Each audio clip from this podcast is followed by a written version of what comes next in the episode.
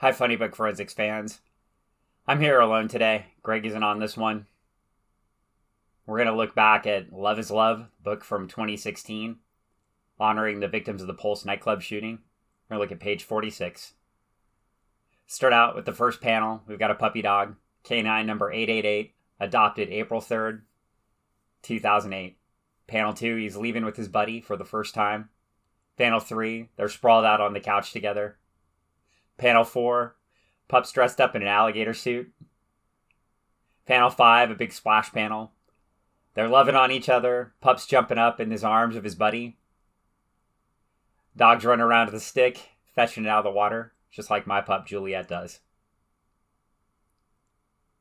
Panel 6, the dog sees his buddy leave. Panel 7, the dog is hunched down, waiting by the door while he watches mail come through the mail chute. Panel 8, we get a newspaper telling us about the shooting. Panel 9, the dog's back in the shelter. Now he's number 1421 on 818 2016. Written by Scott Lope, illustrated by Stephen Sadowski, colored by Dan Shadian, Letter by Joshua Corzine. On November 19th, 2022, a gunman walked into an LGBTQ nightclub in Colorado Springs, Club Q, and it attempted to murder several people. Five are dead, 20 are wounded. And this is another targeted attack on me and the community I'm in.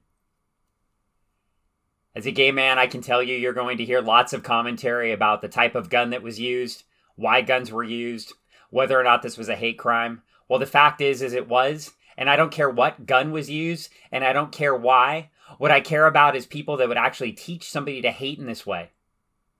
And I'm concerned that somebody would make the choice based on learning about that hate to go in and attempt to murder people that are just like me.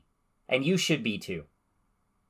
And I appreciate this comic because it illustrates that people are just people. But this is a crime of hate, and don't forget that. And that's what you need to remember in all of this. And it's a shame when people make the choice to teach people to hate each other, and it's a shame that people act on it, and we've got to stop this. We need to act as a community to teach people not to hate others simply because of the people they choose to love, dance with, or sleep with.